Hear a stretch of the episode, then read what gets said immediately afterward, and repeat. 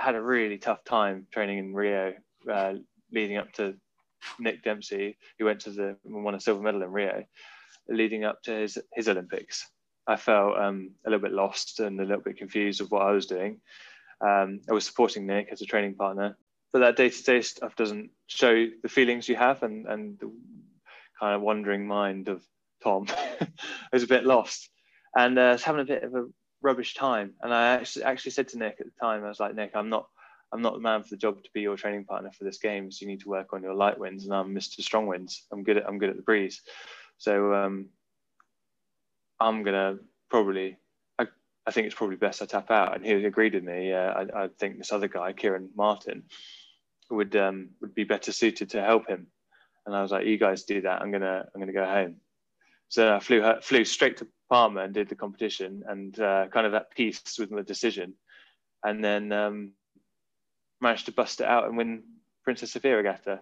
And that to me was like an end of an era in terms of being a training partner, and the start of another one.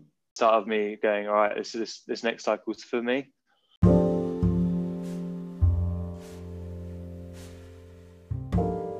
That was Tom Squires. This is Curtis Mansfield, and you're listening to the Hips of Dips podcast. For episode 15, I am joined by Team GB windsurfer Tom Squires. So often the bridesmaid of Olympic cycles, for this year's Olympics, he is finally set to become the bride. Now Britain's number one windsurfer, having previously been ranked second at the 2016 Olympic trials, he has now been bestowed the honour of being named one of the first athletes selected for the now postponed Olympics in Tokyo for 2020. The now 2021 Olympics will most likely become a career highlight for Tom, but his CV is already impressive.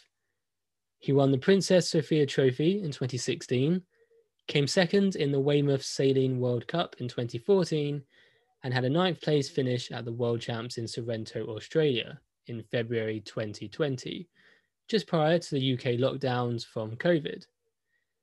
Oh, and did I mention he's also appeared on ITV's Ninja Warrior? I'm excited to chat with Tom as this podcast once again goes international. Tom joins me from his training camp in Portugal. But in the meantime, please remember to check out the Instagram page, which is @hips_and_dips, for all details on Tom and all of my previous guests. And I'm hoping he is now finished with his training for the day. So let's head over and get him on the podcast.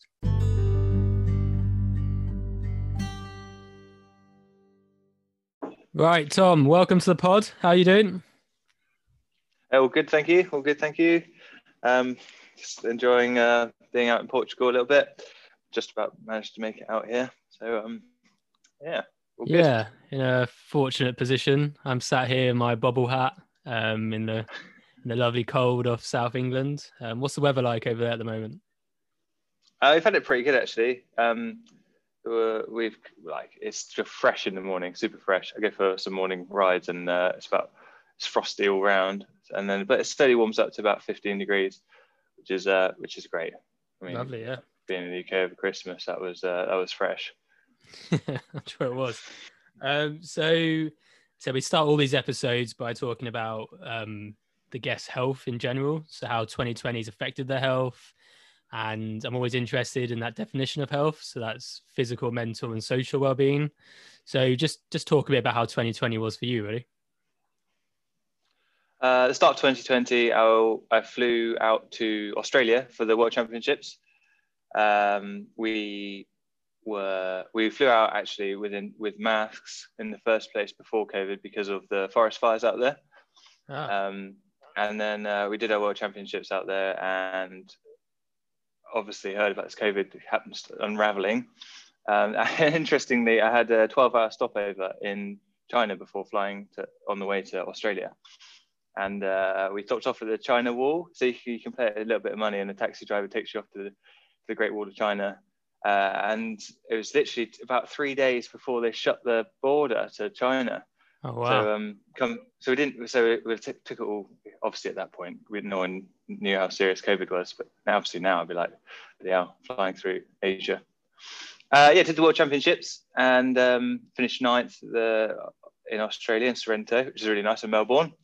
And then we went, and then coming home, obviously we had to fly the mast again, and we were advised not to fly through Asia because of this COVID, which is, which no one really, still wasn't really catching on in the UK, or even though I was advised to not fly through Asia, I still flew through Taiwan on the way home, just because it was a cheaper flight, and with masks on and everything like that, and the airport was dead. And then obviously the seriousness of the situation unraveled, and obviously didn't realize how risky it was to do all that. And then got locked down in the UK pretty shortly after that, which was, which I locked down in Oxfordshire with my mum and dad, which is interesting actually, because mentally wise and being home was really nice. We didn't know whether we could, the Olympics were going to go ahead or not go ahead. So I was just training at home, all on land stuff, did a lot of windsurfing out in Australia. So it wasn't too much of a priority to be on the water. I was just waiting to see what happened at that point. I haven't seen my parents like that for a long time. So I left home when I was 16, 17. I was doing a college course when I was younger. Since then, I haven't been at home for more than a couple of weeks. So it was really nice to catch up with them. In terms of my mental health, that was really nice. It was nice to see my mum and dad and my sister. I locked down with them. Like, I filled my work day full of cycling and online training. And then when my parents come home, try to spend as much time with them as I could. It was really nice to catch up with them. So that's the start of 2020 was pretty positive. The Olympics being postponed was pretty obviously a shocker for everyone. I think that within the sailing community, because Olympic windsurfing is governed by the British Sailing Team, and the British Sailing Team were all on the comms, and we're like one big family. There's so many different characters in the British Sailing Team, and it's really nice to talk through. Obviously the senior guys, some people are 35, 36 in the team who are going to the games, and obviously they're thinking about retiring. So hearing the news that the Olympics wasn't going ahead for them was a massive deal, because they're ready to move on for the rest of another part of their life. So listening to them be calm and collective and very grown up about the situation was good for us slightly younger guys, first time Olympians, and their calmness kind of brought calmness to me. And for me, it was all this about opportunity as well. My sailing and windsurfing level has slowly been getting better and filling in the gaps in my sailing, and it almost was like, initially I was like, great, I got another year to really smash this out of the park. And then it kind of said how daunting another year was. A year is a long time. What's interesting for you is, I think you were one of the first people to be selected for Team GB. So you were, like some sports like boxers were still in the middle of their qualification, but you'd had your Team GB spot sort of tied down for a little while before it was postponed. So you've already had a long wait for the Olympics. Then you've had to add a whole year on top of that as well. It was a long time. It's difficult for me to know whether Team GB and British Sailing Team didn't know whether they're going to reselect again. So there's a couple of weeks, a couple of months went by where we were like, okay, the Olympics have been postponed. That might be good news, bad news for me. I thought good news, good opportunity for me to carry on with my peaking for another year. But do we have to get reselected? And if that whole selection process went round again, I don't think I'd be in the situation I was in prior for the year before. It was incredibly hard, incredibly draining, and you can finally sit down and review how to perform at the Olympics. You've got this time to do it, and if you had to be reselected again, the energy you've gone through to qualify and then to change your tactics to winning or trying to win a medal at the games, that's really draining. And unluckily for the Israeli teams and the Spanish teams, they had to get reselected again. So I felt extremely privileged when the team said, we're going to stick by what we said and we're going to take the same athletes through for another year. And I was like, I can still that allowed me to have an opportunity to be like, I will still continue to try and pursue a medal at the Games. Yeah, I felt like that was really good, supportive as well. Very British thing, I thought. Well, yeah, for them to stake their flag and be very happy with their decision must mean they had a lot of faith in you and your teammates. So once the Olympics had been postponed and you knew your place was safe for another year, what was it like towards the end of the year? So the cold weather rolled in. I'm sure normally you try and seek out warmer weather in our winter. So how did that affect you? Training in Weymouth over the summer was probably one of the best training camps I've ever done. And we did manage to get away for, so basically the windsurfing board that's in the Olympics for 2021 it's called the RSX windsurfer. And that's being updated after this Games to the hydrofoiling, IQ foil, they're calling it. And this new gear is much quicker. It has a hydrofoil, so it's off the water rather than in the water. It's quite a new game. So all my mates from windsurfing have all jumped ship onto that one because I've qualified. So there's a very big pull towards me doing a bit of both. Try and find a bit of funding for that for the future 2024 Olympics, as well as concentrating on the 2020 Olympics. So that kind of started in the summer, but I was extremely driven to make the most of this extra year.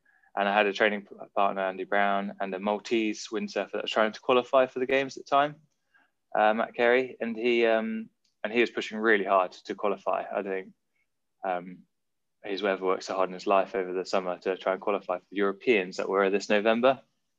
So as a three, we're busting out really good training and finding time for stuff we've never found time before to do, which is like collect decent windsurfing kit and really review what makes the best windsurfing board, what makes the best fit in, and understand it, as well as just rather than just choosing something and rushing to the Games with a set of kit. We were like, every detail of the kit we were trying to go through and be ready to perform, not just at the Olympics, but also the extra World Championships and European Championships there are that were later in the year. So that was an incredible time. And then we got away to Portugal again. We managed to find a bit of time to drive out and make the most of kind of the autumn. And it's really hard to fly and drive anywhere, but with a bit of effort, we managed to get out and get to the European Championships, which were in November, and lead up to it quite consistently.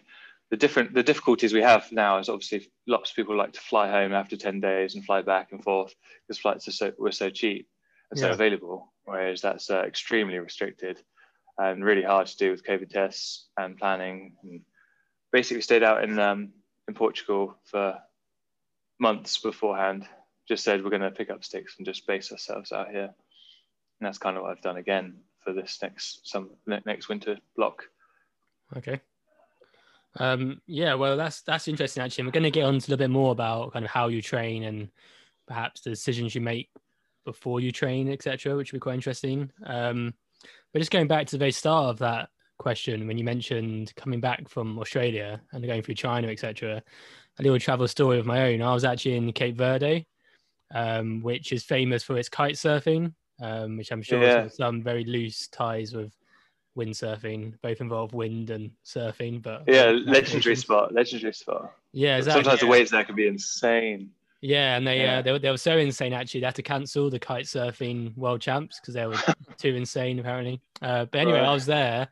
I think it was the first week of March last year. So obviously that was just when COVID was bad, but it was very much confined to Asia. And I had lots of flights cancelled, not due to COVID. They were cancelled due to poor African admin, basically. But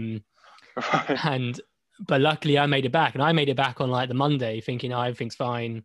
I'm sure there's no issues. I think it was the Wednesday or the Thursday, something like that. We had the national lockdown. So it was very much just coincidentally made it back just in time before I was sort of stranded in Cape Verde. But yeah, amazing spot, as you said, magical place, I'm sure, for any sort of windsurfing or kite surfing or any water-based sport, pretty magical place. Yeah, I'd love to go there. It sounds incredible. It was. Mm. But anyway, so we've been having these little ice-breaking games before we get into the serious stuff of these interviews, and they're always inspired by my guests. So this week, I considered going down the horticultural route, because I know you trained as a gardener. And I wanted to do a great picture rounds, like a personal plant picture panel game sort of thing. But I realised that wouldn't really be great for the listener because they can't see the photos. So luckily, I've let you off that one. There's no plant-themed quiz. Instead, I've gone for perhaps your second love, which is windsurfing. And we're going to play a little game called Windy with a Chance of Rain. So, okay. So basically, the Met Office lists 10 different types of weather conditions, which they use for news reports. This isn't an exhaustive list. This is what the Met Office lists as the top 10 weather conditions. For example, I'll give you one, which is wind. Yeah.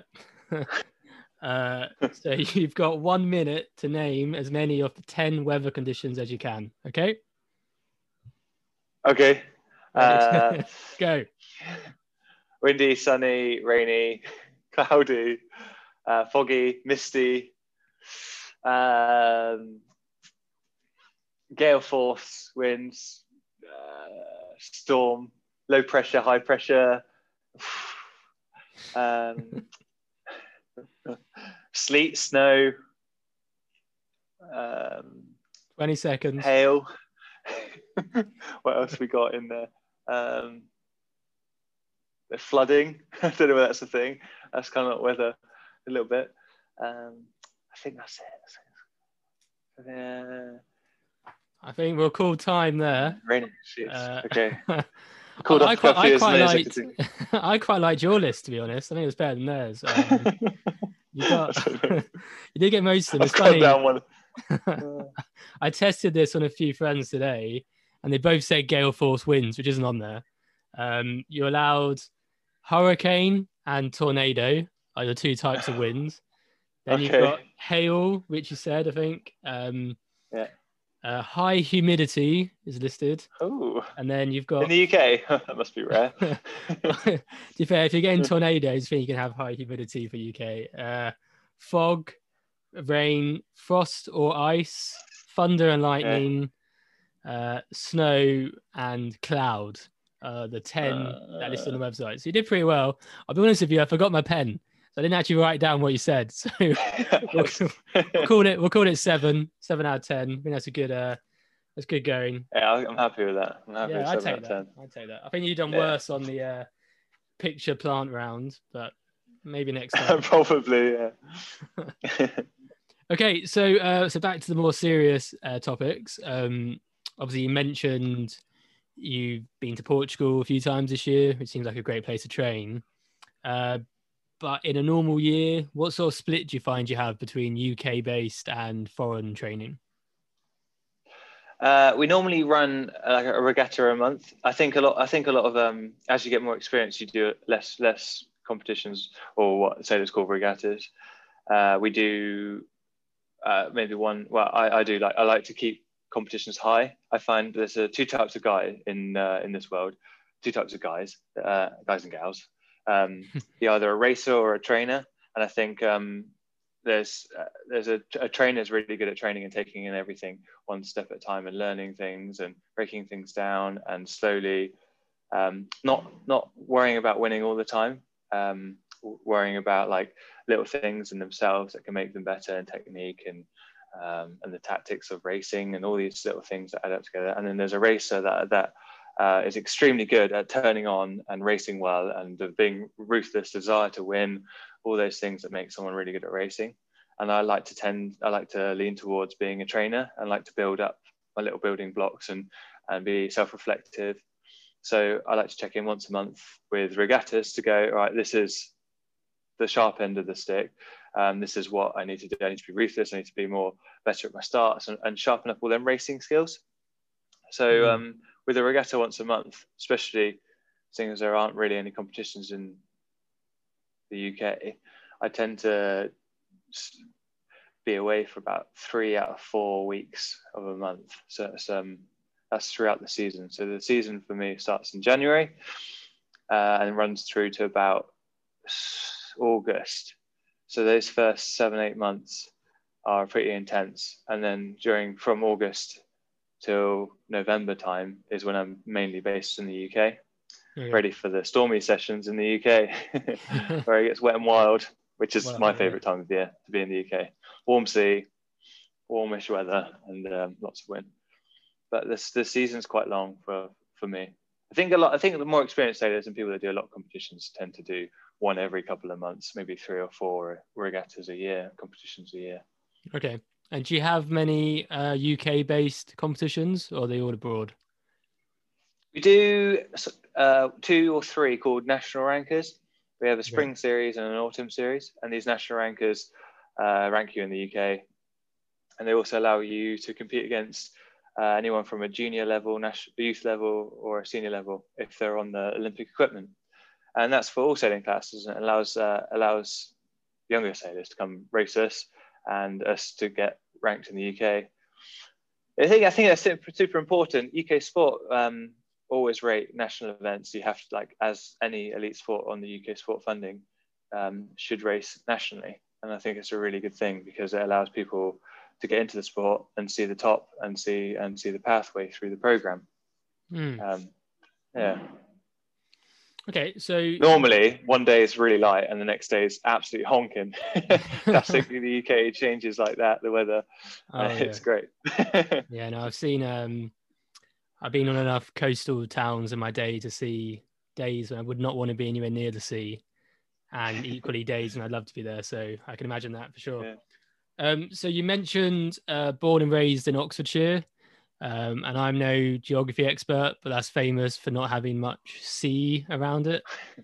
So let's discuss your path into windsurfing. It's a very landlocked county, Oxfordshire.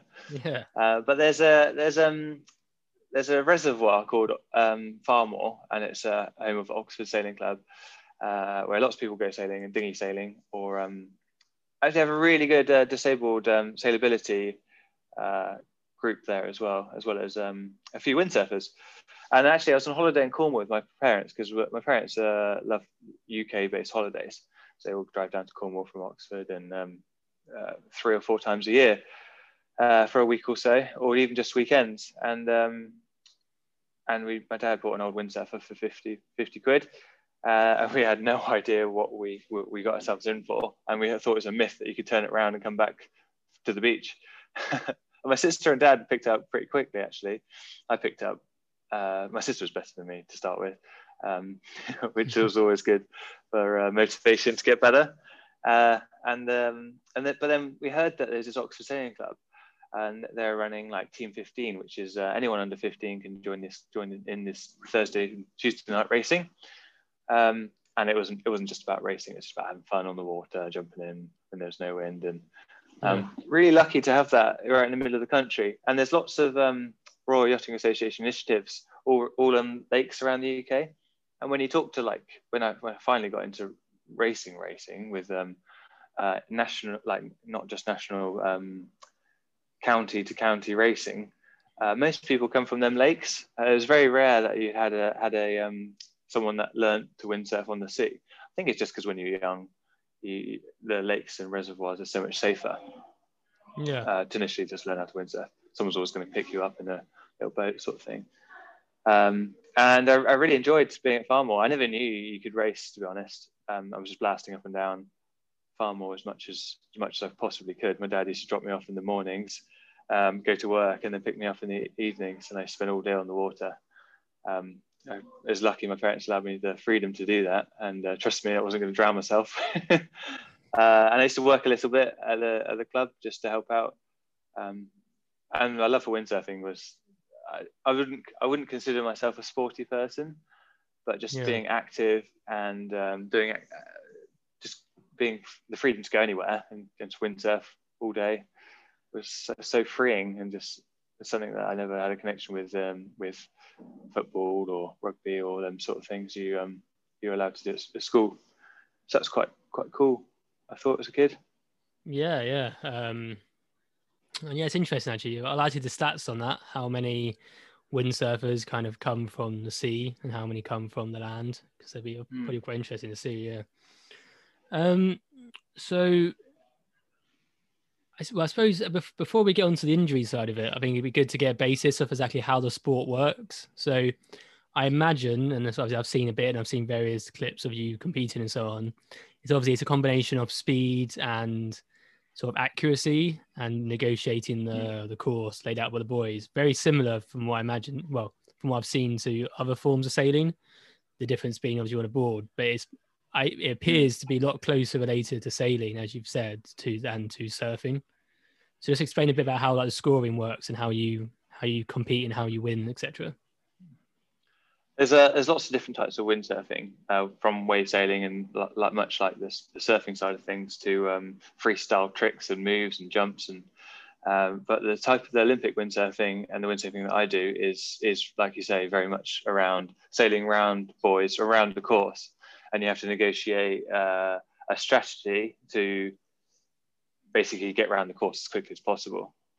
But these buoys are laid out in a specific way that makes you race all areas of the wind. So if the wind's hitting you in the face, you have to race up to a mark, across the wind, downwind with the wind, and then back to the start. And sometimes box courses, sometimes just straight line speed races, and then you kind of build up your knowledge of those courses. They put a flag up on the start boat, and this type of windsurfing, we all start at the same time. So sometimes there can be 150 windsurfers, normally around 100 men, all racing on one start line, followed by around about 100 women.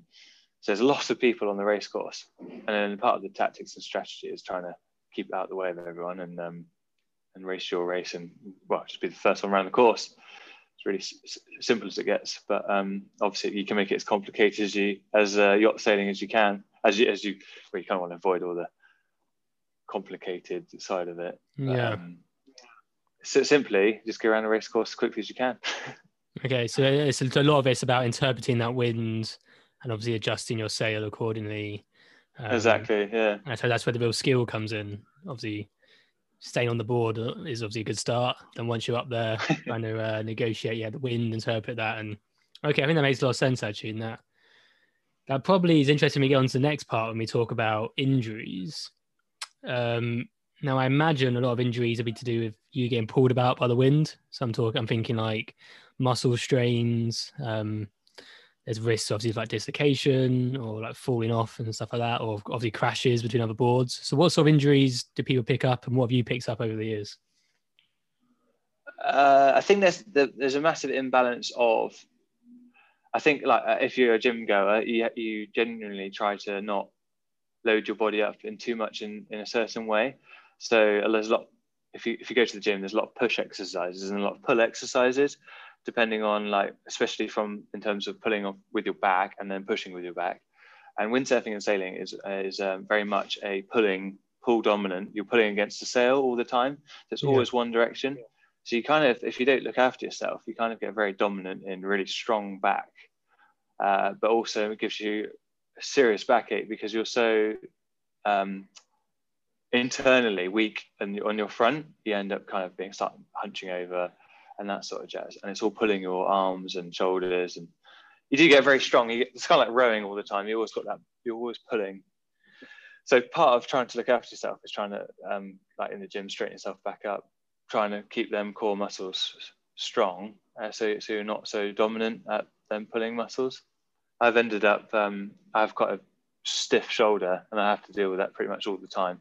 To the point where sometimes it stops me windsurfing, stops me doing anything, but I try and keep as much movement in it as I can. Also, lots of crashes. So if you can hurt yourself, you tend to crash, not just in the racing side of things, but when I'm out having fun on just a normal windsurfer, just blasting up and down, you can catch yourself and cut yourself, and you end up slicing and dicing yourself. I ended up kite surfing, actually, slicing my a vein under my arm, so the board flipped over and the fin hit me in the armpit and threw my arm back, and it ripped my pec muscle, a partial tear in the pec, and cut a vein in my armpit. And it's just something so simple. When you're traveling at pace on the water, it's kind of like on a bike, if you fall off, it hurts. Luckily, water doesn't hurt. But if the kit gets between you and the water, then you end up hurting yourself, cuts and slices. I also get real bad damage to my hands, like blisters. But like blisters, I have to show you a picture. The blisters are sometimes crazy, yeah. Especially when you're in summer hot. Because you hold on to something called a boom, mm-hmm. and that boom is black. So when you're somewhere like we did a competition in Oman and Abu Dhabi, and yeah. Because it's so humid and so hot, the boom's black, and you're literally touching it. It's like touching a saucepan. You're like trying to windsurf whilst this boom is burning your hands. It strips off all the skin off your fingers. Oh Jesus. So you get a lot of skin wear because of the water. They get holes in your feet as well, where they're soggy all the time. For me as well, I have like knees.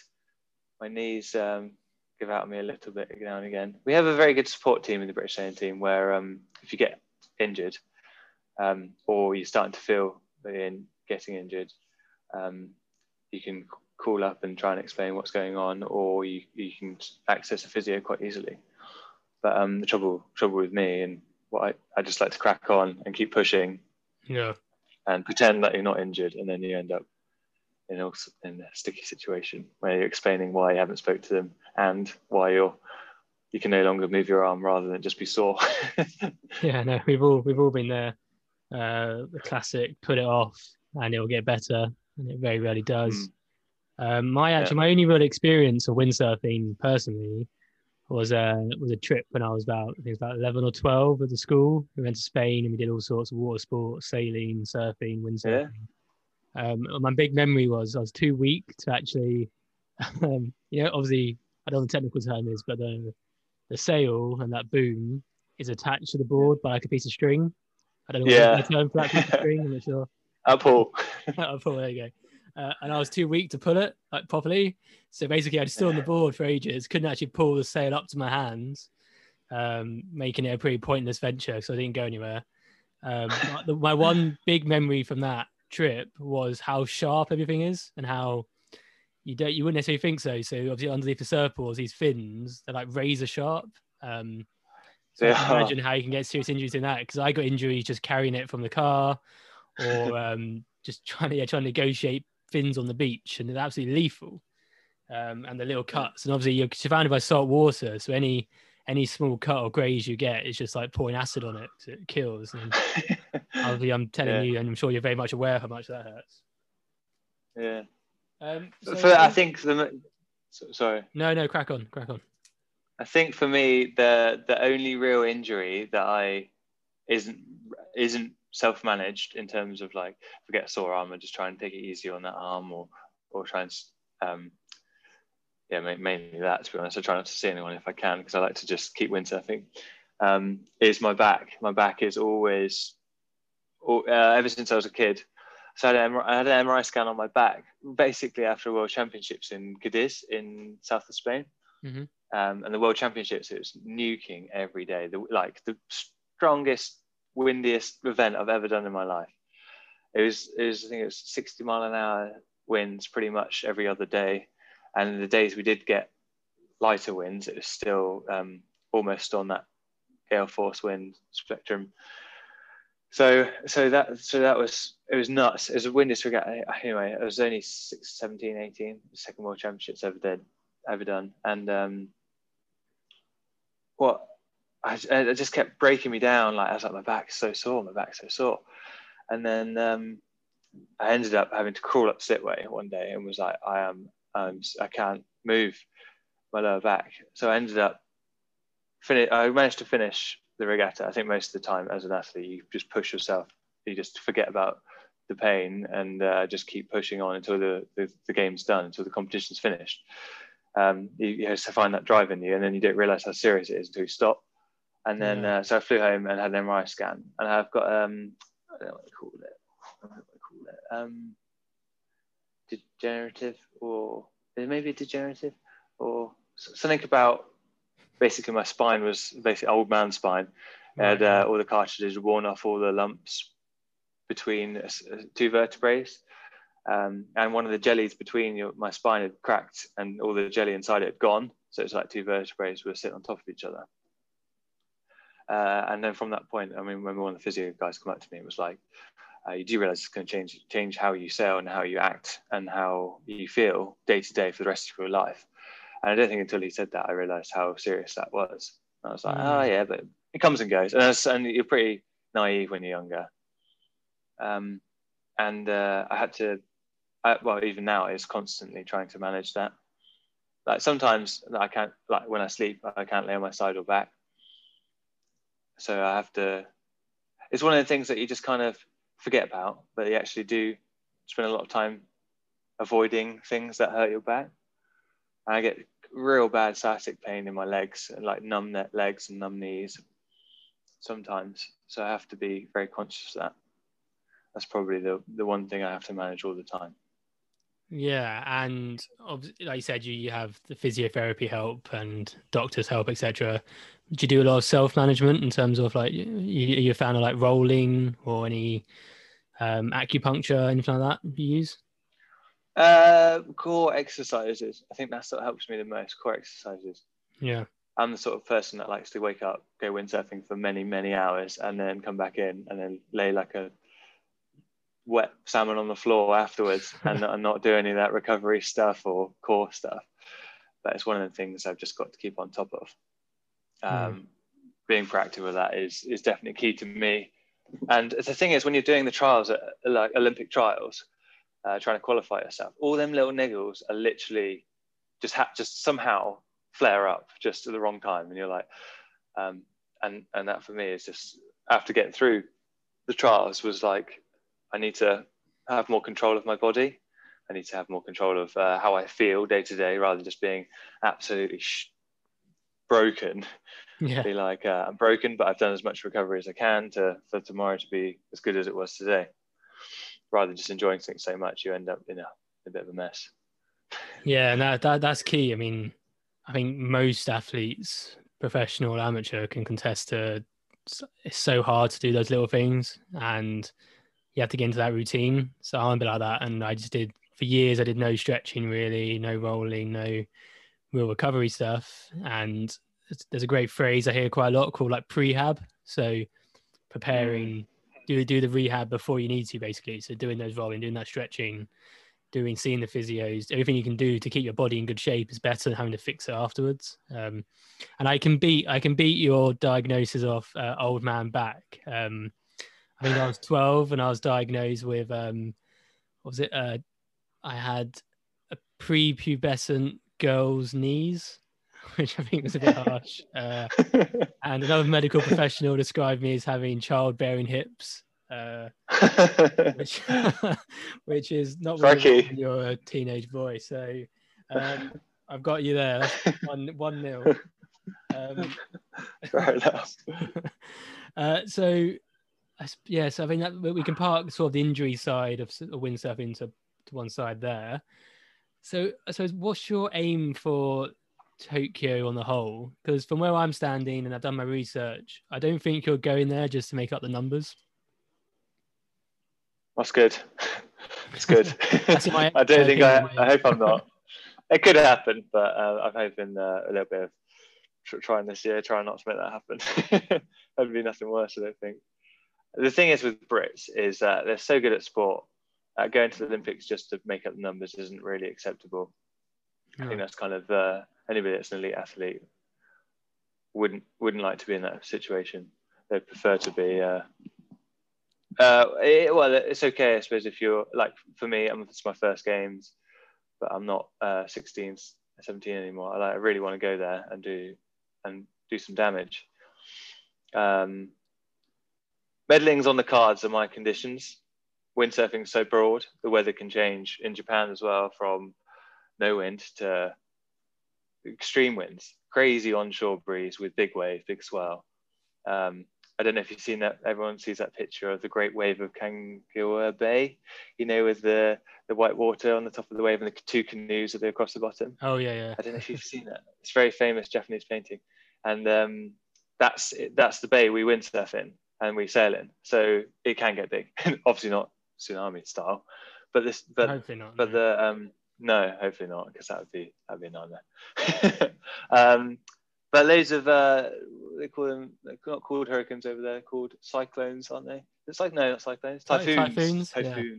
Yeah, they all roll past, and we had a World Championships there in the Olympic venue in 2017, and we had this typhoon roll through the day before the first day of racing of the World Championships, and I've honestly never seen.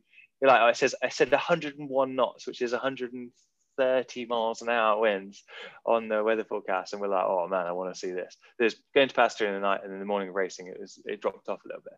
But we're cycling to the club on day one, and I've never seen it so windy in my life. Like you'd hold your bike up and you'd lift it up, and you know when the wind just blows something like a flag, you're holding your bike and it's blowing like a flag. I couldn't believe how windy it was. So it can get pretty nuts there. And I love the strong winds. That's my favorite condition. Obviously not quite that windy. I'd be a bit suicidal, but yeah, I really enjoy the breeze, and I'm pretty good at. I've got really good chances in the breeze to medal. I'm one of the fastest guys in the fleet, but a bit sporadic with what I do around a race course, which I find a lot of confidence in, and I think my coach and the people around me have confidence in me, and that's why I qualify for the games also. And my light winds need some works. I got like I try and break down into tactics and strategy, a technique, and then other stuff like kit, all that thing, kit development and all that jazz. My tactics and strategy and my technique in the lighter winds is much more hit and miss. So I'm really focusing this year on that lighter winds, trying to get my body in a really good state. Because this RSX windsurfer is a bit of a beast, and it takes a lot of fitness and technique to keep it going. And I'm 6'4", and there's such a range of size of guys that I have to compete against. The Swiss guy is tiny; he's about 60, 66, 67 kilos. And then on the heavier side, some people get up to 80 kilos. So there's a big range in weight, and that makes a huge difference in terms of how you float and wobble your way around the course and the lighter winds, and if you're strong enough and big enough in the breeze. So there's a huge range of sizes and wind conditions. It's really hard to be good in everything, and my super strength is the breeze, so I'm really working on them lighter wind days. And I haven't consistently medaled. I wouldn't say I have the best track record of being somebody that's going to be a favorite to win or a favorite to medal, but I'm really in the contention for being in the mix. Well, that'd be fantastic. And I think one thing that's quite interesting with windsurfing, and people might not know this, is there's only one representative from GB who goes. There's only one place. So, say athletics, say 100 meters, you might have 3 or 4 British men competing in 100 meters. But for you, there's only one spot. So 4 years ago, 4.5 years ago now, you were the second best GB windsurfer, right? So you were. In most sports, you could have gone to the Olympics 4 years ago, but in windsurfing, you just missed out. So, I mean, without meaning to put pressure on you now, do you find that puts some pressure on you? Because the fact you're the only one, so you're the only. It's not like, oh, if I don't have a good day, maybe my teammate will do well, or there's someone else. Like you got the eyes of the nation on you for that event.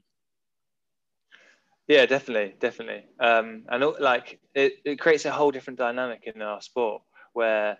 All your mates and your training partners and people that are beating you and not beating you in terms of GB guys, they're probably the people you spend most of that time with, and your best friends, live with them most of the year, almost become they become your competitors leading up to the games.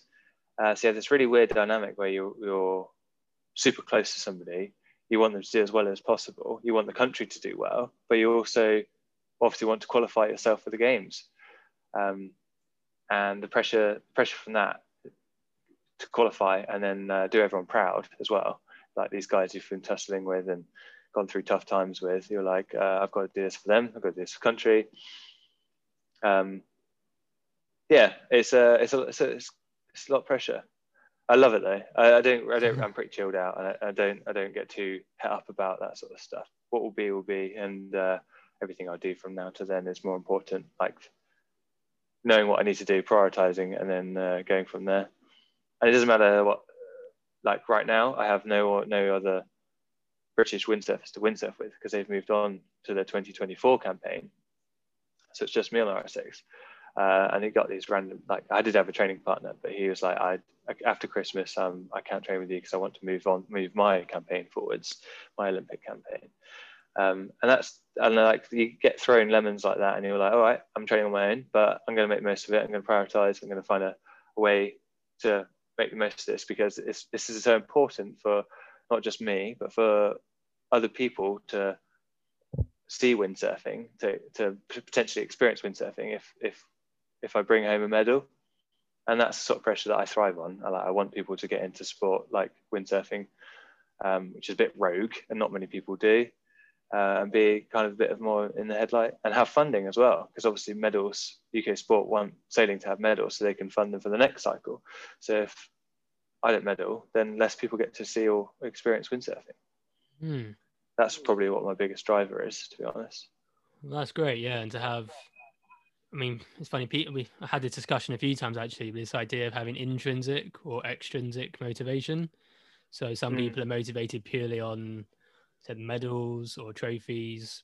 But I mean, if you've got an internal drive, which in your case seems to be promoting the sport, achieving for yourself and just enjoying the sport, then I think that's much more powerful a driving aid than the extrinsic motivation, especially when it comes to a year like this, when you've had that extrinsic motivation taken away. So you haven't had the Olympics, you haven't had so many competitions, you haven't had so many endorsements and stuff. So you kind of had to rely a bit more on having that personal drive. And if you've got that in abundance, which you seem to have, then that can only be a bonus. Yeah, I think lots, like sailing is a very alternative sport, and there's lots of different characters, like I said earlier. And I had a bit of a chat to a girl who's in the sailing team, and her drivers are, I want to go to the games. I do anything I can in whatever sport to get to the Olympics because it's my dream. It's a dream of mine, and anyone that's in my way, like I'm not interested in. And I'm kind of sitting on the other side of the fence going, when I started windsurfing, I didn't get into windsurfing to race. And then I've learned about racing, and I've learned about the drive, and I learned about the Olympics. And I'm like, this is epic. This is beyond epic. I never thought I'd be the one to go to the games. There's always someone better than me. Like by the time I started windsurfing, and the guy I was training with was, when I got into racing, was already double world champion at junior level.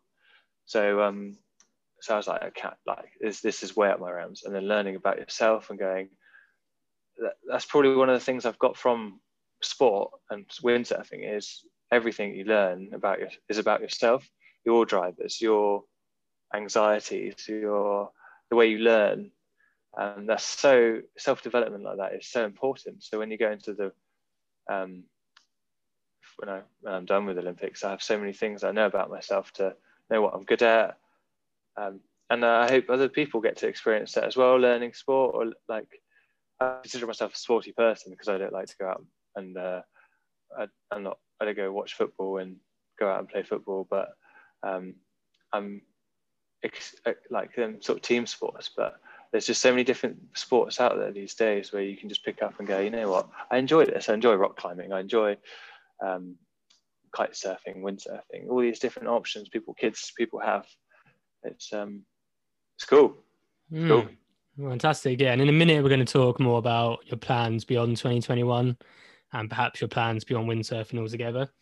But just a couple of sort of bog standard questions, really. First of all, what would you say has been the top 2 or 3 highlights from your windsurfing career? I think in 2016, I won Princess Sophia Regatta, which is quite a prestigious regatta in the sailing world. It's based in Palma, Mallorca, and it's not necessarily the winning the trophy and standing over the trophy, although that's the picture I see in my mind, and I'm like super proud that I've achieved that.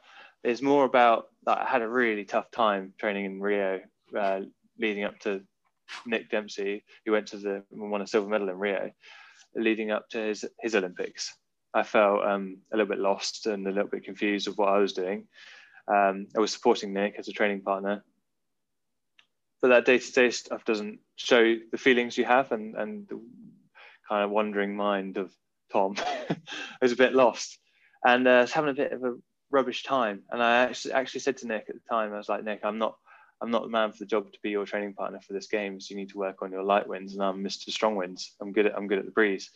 So I'm gonna probably, I think it's probably best I tap out. And he agreed with me. I think this other guy, Kieran Martin, would be better suited to help him. And I was like, you guys do that. I'm gonna go home. So I flew straight to Palma and did the competition, and kind of at peace with my decision. And then managed to bust it out and win Princess Sophia Regatta. And that to me was like an end of an era in terms of being a training partner, and the start of another one. Mm.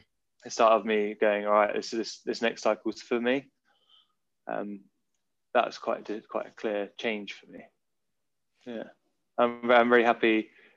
I learned about what I can do, kind of a bit more having a voice, going from being a youngster who was just following someone around to being like, I need to make decisions and based on how I feel and what I'm looking forward to in the future. What about so if that's like the main highlight, have you got another one to give another one perhaps? I mean, calling my parents to qualify for the Olympics was pretty up there. Well, yeah. Yeah. Have you had so one thing that always interests me is, had they already had the stash event? Do you only get handed your GB stash? Has that happened yet, or has that happened later on? I think it's not happened yet. I've got one set that I did a photo shoot with to say I qualify for the Olympics, but I think that suitcase is hiding around somewhere. Yeah, it's been released, but it's not been allowed to give it. They're not allowed to give it to us yet, which is sad because obviously, like, you want to give your parents a T-shirt and you want to wear your kit now and again, that sort of thing. But that's the whole reason they're not giving it to us. Oh yeah. You'll get it all dirty before the games at this rate. Yeah, that's it. Okay, so it's before I get on to what's next beyond the games. One little side note is I saw you competed in Ninja Warrior on a ITV show. Tell me. I did, and I fluffed it. I fluffed it right up. I'm still devastated. I was so confident. It's like my jam as well. And me and Kieran Holmes Martin, the guy that I spoke to about earlier, who did the training for Nick Dempsey, and was also probably the favourite to qualify this cycle. Me and him were doing it head to head, and it was made to be a big deal. And they come down to Weymouth, where we train, in Portland Harbour, and we did a little promo, little video for it. And we actually weren't allowed to do it. We were told by the British Sailing team, you haven't had a risk assessment. This could be detrimental to your campaign if you hurt yourself doing this. But by the time they told us off, it's a bit late, and we already got through the selection stuff, and we're off to Manchester for the actual TV show. I was so raring for it, and of course you're used to in competition of like crowds, like not that windsurfing has many crowds because you're out to sea, but the pressure of people and all that jazz, and I was so ready to go. And then I bloody got through the jumping from pedestal to pedestal onto the, there's basically a trampoline that you had to jump and grab something, and as I jumped for the trampoline, my foot slipped between the trampoline and the edge. It caught me, so then I went to jump and was like, no, can't reach. Straight in the drink, and you don't get another chance, so you basically don't get to see the course before you do it. So it's okay. It's very much like you got one shot at it, and then my shot didn't work out so well, which is unfortunate. But I bloody well loved it, and the hype for it and everything like that. I really thought I could nail it. I might have to give it another go sometime and redeem myself. Maybe post Olympics. I'll probably be desperate to have you back. It's a fun experience, though. Yeah, really my guest from episode. What was it? Episode 5, I think it was episode 5, I think it was. Maybe it's episode 6. Simone Mings, who's a professional calisthenics athlete, and she was on Ninja Warrior. Yeah. She got to the final, and she got as far as the. I wasn't a big fan of the show back in the day, but she got to the bit where it's like a zigzag metal bit, and you got to like crawl along, and then you sort of climb up and along. I think it's like the bit near the end. She failed on that bit, but no. So that's cool. That's my main knowledge of Ninja Warrior exhausted right there. So we'll move on from that. But that is a pretty cool... amount of people that messaged me and talked to me and were like, oh, God, you fluffed it up. I'm like, stop replaying Ninja Warrior. I can't handle it. I'd slip the television producers like a 50 and say don't put it on the air. But the audio one interesting. Okay, so yes, I've alluded to this already, but what's the plan beyond 2021? I'm assuming you still plan to compete at Olympic level for more games to come. But then, so what's the plan regarding that? And then what's the plan beyond the Olympics altogether? The Olympics, after Olympics, I think a lot of people, athletes, especially ones like me with less of an education than probably someone my age should have, is you feel like it's a kind of cliff, and there's the UK Sport have identified, and the British Sailing have identified, that a lot of athletes feel like that. But it is awfully scary. I loved gardening and horticulture. I wanted to be a groundsman, and I went to college and studied horticulture, and we did random things like hedge laying and like stonemason work and block paving, all these random skills which are very hands-on. I love being outside, I love being outdoors.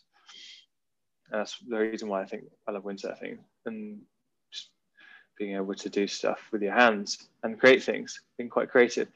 And then I did a tiny little apprenticeship for Oxford Brookes University, where I was just doing the grounds for them with their groundsman team.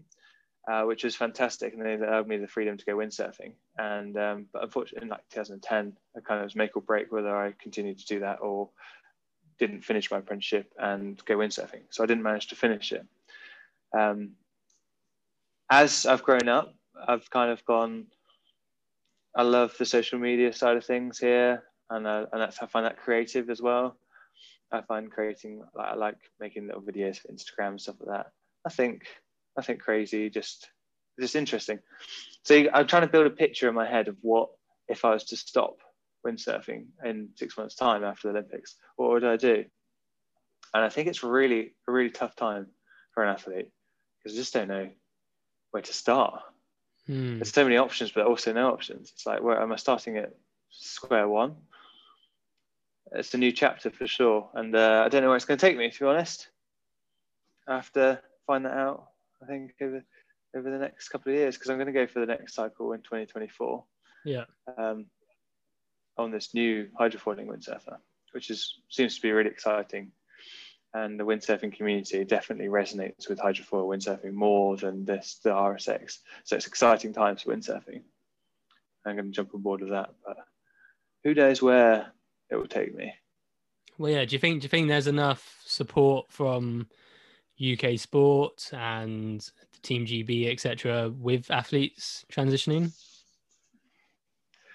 I think it's hard for them to get through to athletes because you're so committed on medalling. Like, well, firstly qualifying for the games, and then trying to get Olympic medal, that you don't know. You don't know where to place that time or the energy. They're like, oh, we've got a little bit of money if you wanted to pursue something to personal development. And I'm like, oh, that's freaking great. But what can I spend that little bit of money on? That's or people that will support me, like they would take me on a course or something like that. But you're like, what time? What am I going to do with that time? If I got that extra time, I'd put it straight back into my windsurfing. So it's really hard for them. I think athletes are so driven to finish what they started with their campaign that they don't want to think about it. They're going to ignore it until the last possible minute. Right? Yeah. What opportunities I have now? It's over. It's like a bit of a cliff, and I don't know what someone can do to stop you feeling like that. But because if I go IQ foiling, for 2020 Paris 2024, I'll be 33, 34, 33, 32, something like that. That's a pretty hard place to start a career. Although, like, I don't know. Well, we shall see. Yeah. If all else fails, like, I'd love to help out mates with jobs like all my friends from the groundsman days just tick away with them and then try and find myself a little path through that. Or if I can, like, I'm trying to help people with social media pages and raise awareness of themselves in sport. If I can get into that as well, that'd be great. Because I hate seeing people who should be known, especially like sailors that are like multiple world championships, European champions, not be known or not have the skills to be. Not everybody loves social media. Not everyone's put time into it. But if I could help someone be like, look, if you appreciate that and you feel like it's going to help you, I can help you with your social media and try and push you forwards. Yeah. I'd love to help people with that sort of stuff. Yeah, exactly. Yeah, and giving people a voice is quite important. It's something which I've enjoyed through these podcasts. There's several guests who, like you said, have massive names in sport. You know, world champions, European champions, British champions, but particularly in this country, our focus media-wise is very much forced towards football, cricket, and rugby, perhaps. And so many athletes are just unheard of, really. So yeah, if you can get people a voice through social media, that's great. I have watched your vlogs with Team GB when you spoke about your preparations for the Olympics, and yeah, I agree. I think you have got a bit of a knack for that sort of I don't know what you call it, but like presenter style. So like you can have a bit of a laugh with what you're doing, but still get information across. It's hard to do, to get that mix between like an entertaining video, but also an interesting and thought-provoking sort of video. Yeah, it's quite hard. I find with my social media, it's very difficult to for me to post about the grind because you just want to post about sunsets and crazy good sessions you've had, you know, and it tends to flick towards the lifestyle side of things. Yeah. And these Team GB vlogs, hopefully, I've got 3 more of them, will allow me to push to show like kind of more of the grind, more athlete side of things, because obviously social media, it's windsurfers. The people that follow me are windsurfers, and windsurfers love to see windsurfing posts. If you post about the grind and like the fact that I seem to be constantly on the diet for just being the right size for RSX windsurfing, and the riding and the hunger, the kind of like the preparation, food preparations and all that jazz, people don't necessarily want to see on in terms of my stuff. So to be more, to get it out there on Team GB and be like, this is the grind for a windsurfer. This is actually the day of my life, rather than be heavily biased towards just windsurfing, is it's cool. It's cool. I'm really good little opportunities, I think.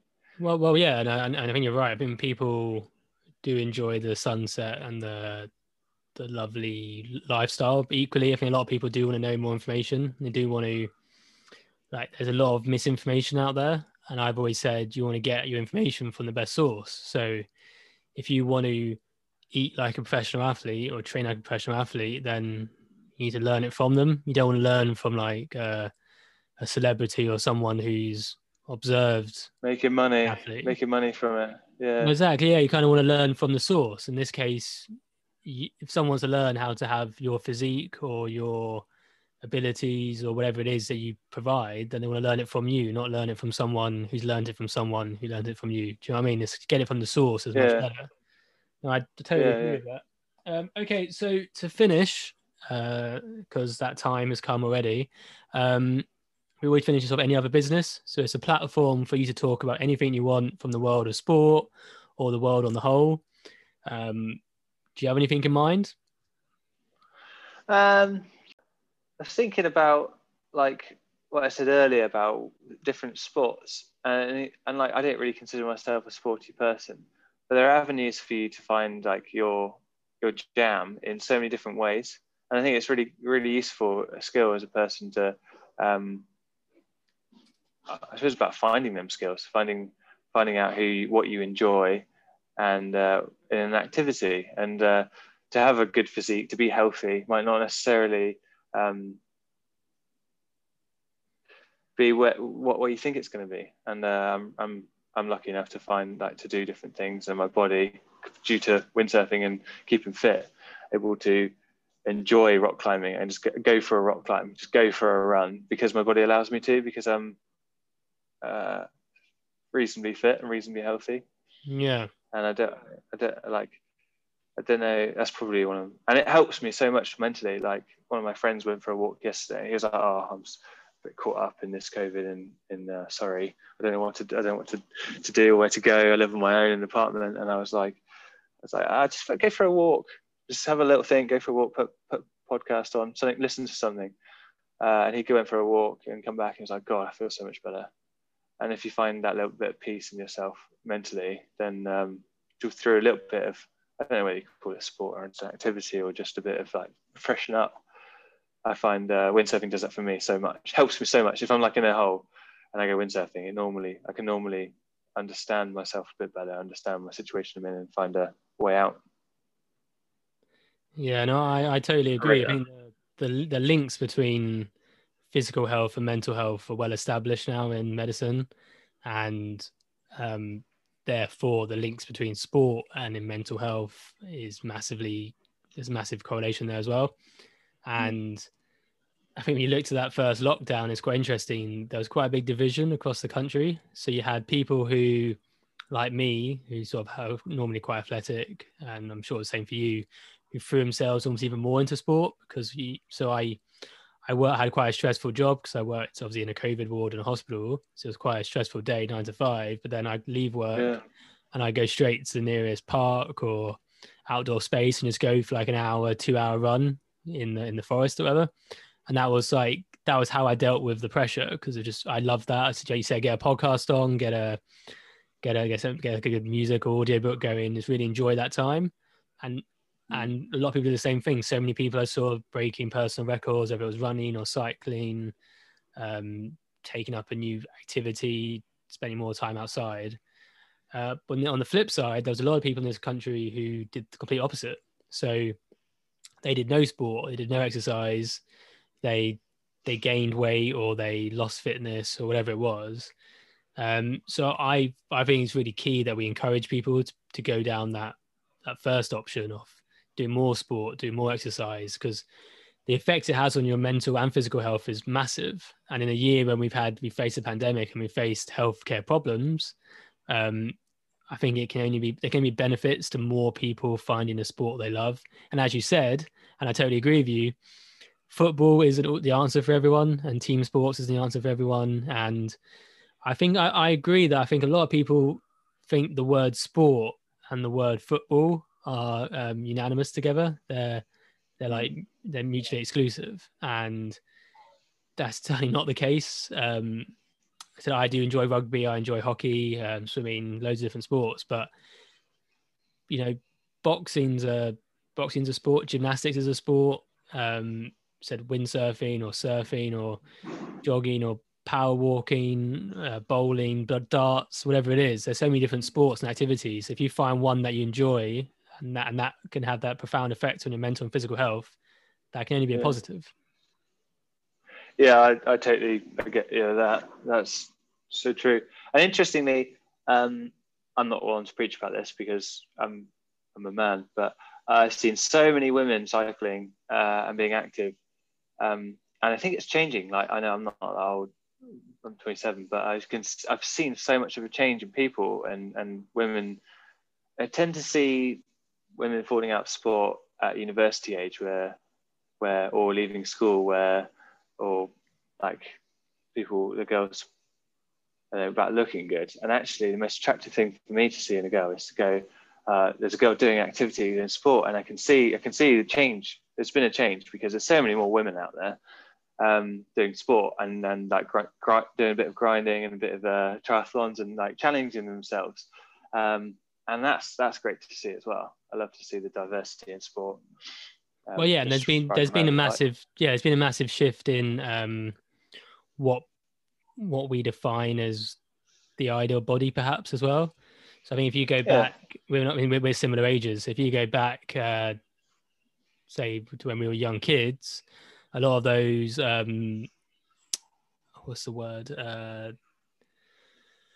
conventionally attractive people, and those are people who's idolized, like your Victoria Beckhams perhaps, so that sort of very slim, very skinny physique, and I think if you fast forward to now, a lot of actors or actresses that are considered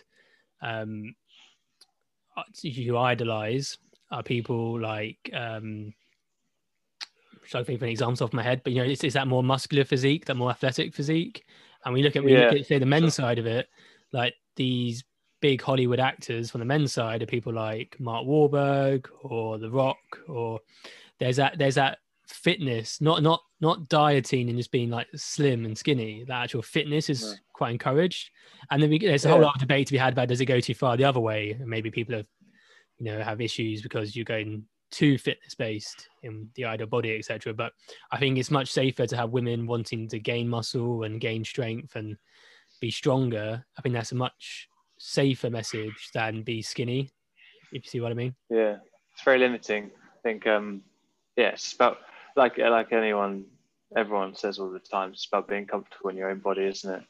And not everyone can pull off the skinny or even muscular, and it's like, you don't have to be anything when you're doing sport. You don't, I'm not really strong enough for that. Yeah, you don't have to be strong enough to do that. You just give it a go and see if you enjoy it, you know? If you find a way, your body finds a way to, like, windsurf, if you taught well, or you know, find the skills. It's all skill-based, especially windsurfing and, rock climbing or running, you know.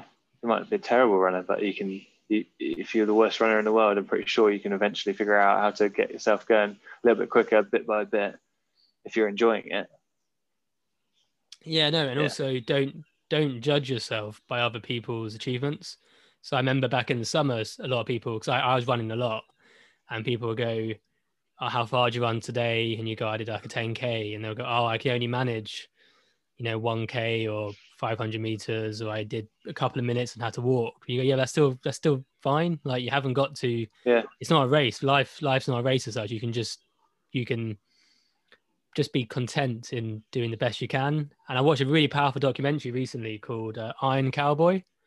I think it was called, about this guy who did, it's on, I think it's on Amazon Prime. So if you get a spare moment, it was quite good. It's about this guy in America who did 50 Ironman triathlons in 50 days in 50 states. Oh, holy cow. And I think the thing people underestimate in that is the 50 states. So never mind the endurance and the sporting side of it, like the logistics of visiting 50 states in America, when you spend like 2/3 of the day competing or running, etc., to then get from like Hawaii to Alaska in that same day is incredible. But anyway, the guy, I forget his name now. Anyway, the guy who competed it, his, I think it was his mum. She turned up for the last like 5 or 10 races, and she ran the last 5K with him each time. And he says at the end, he goes, "It's really important because her achievement was just as good as mine, because she couldn't run, 500 meters before this event. So she started training just to get up to 5K. So for her to run 5K for like 10 days in a row is an incredible achievement. And it's just as hard as mine to run my 50 Ironman, because it's just about knowing your level and pushing yourself, whether that be pushing yourself to Ironman triathlons or pushing yourself to, a little jog or get up the stairs a few times. Whatever that pushing is, that's the important thing. And that's going to have all the same effects on mental, physical, social health, everything." Yeah, I definitely resonate with that because, like I said to you earlier, I was never the golden child to be the one going to the games of windsurfing. That one guy, that spot was already taken. So it's kind of my own little battle, my own little not doing 50 Ironmans, but I was like, I'm not endorsing that, by the way. If anyone listening, don't try that. I was just like, I really enjoy windsurfing. What can get me to the next little? What can make me my turns and my jumps, or just even cruising speed, going as quickly as I can? When I was a kid, I was like, what can make me do that quicker? Make me do that faster? Be better at that? And obviously, that turns into, when you start going down the line of performance, sort of makes me more efficient at that. What how could I improve my strategies around the race course? And I've really look back, I really review, which isn't the best thing, and I really look at other people. I'm more of a doer, and the figuring out how you learn. I learn by doing. So if there's an exercise going on and someone can turn around better than me, I'm not the sort of person that looks at them and goes, a lot of people are visual learners and learn, okay, I see what he's doing there with his feet, I see what he's doing with his hands. I'm more like, all right, I see what the goal is, that's gold standard, I'm going to go away and do that on my own for an hour and see if I can get to that stage, and then learn it through kinesthetic learning or something, isn't it, when you like your hand feel the feeling of that's good and the feeling of that's good, that's better, and being into sport and activity allows me to go, yeah, this is the way I learn. And if I was to do anything in another job or in any other life, or if I did something crazy, that's how I'd learn quickest, by doing stuff, figuring it out. Yeah, and I think that's a really nice message actually to finish on. So if anyone was listening and they wanted to get involved in sport and perhaps they like the sound of windsurfing, how can they go about doing that? There's lots of Royal Yachting Association sailing clubs around the UK that get kids into windsurfing, get into sailing, get into kayaking, jet boating, boats, stuff, anything, speedboats, racing. There's all these little clubs around the UK, little lakes. You can go on the Royal Yachting Association website and you can find out where their training centres are, and they can get your basic skills up. There's all around the coast as well. The UK is really good in the water sports. Brits love being in the water. I mean, any beach holiday resort tends to have these sailing centres or windsurfing centres. Have a look on their website. Fantastic. And where can they find out more about you and British Sailing? I'm on the British Sailing Team website. I have an Instagram called Squires Windsurf, and Tom Squires Windsurfing on Facebook. And I think I have a Tom Squires Windsurf website. Following my journey to the Olympics. It's not long away, and it's got a lot on. So I'll try and keep everyone informed of what I'm up to.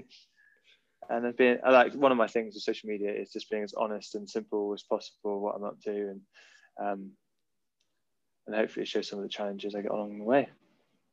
Fantastic. So I'll tag all those places in the Instagram post, which is at hips_and_dips. So check that out for more information on Tom. And yeah, all I can do is just say thank you for coming on. I think it's been a great chat, and all the best for the Olympics. All right, cheers. Thank you.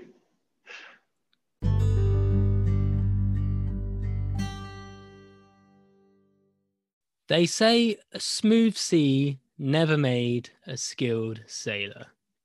I believe the years have been the nearly man of the windsurfing squad, waiting for his time in the sun, and when that time came, having it delayed by a global pandemic will only precipitate more success in the future. My overall impression from this chat with Tom and subsequent interactions is Tom is in a state of contentment with his life. Grateful that he gets to train for his sport full time, and he's not fueled by commercial or financial success. That isn't to say Tom isn't a hard grafter. The time he puts into his training is quite remarkable, but it's inspiring he can adopt a relaxed persona when he's off the board. Tom has invited me down to Weymouth to teach me the basics of windsurfing when it's possible to meet up post-COVID restrictions. So I'm really looking forward to hopefully learning to at least stay upright on the board. He's a great lad, so remember to check out his socials, which is at Squires Windsurf, and he's also available on YouTube, and particularly across the Team GB pages.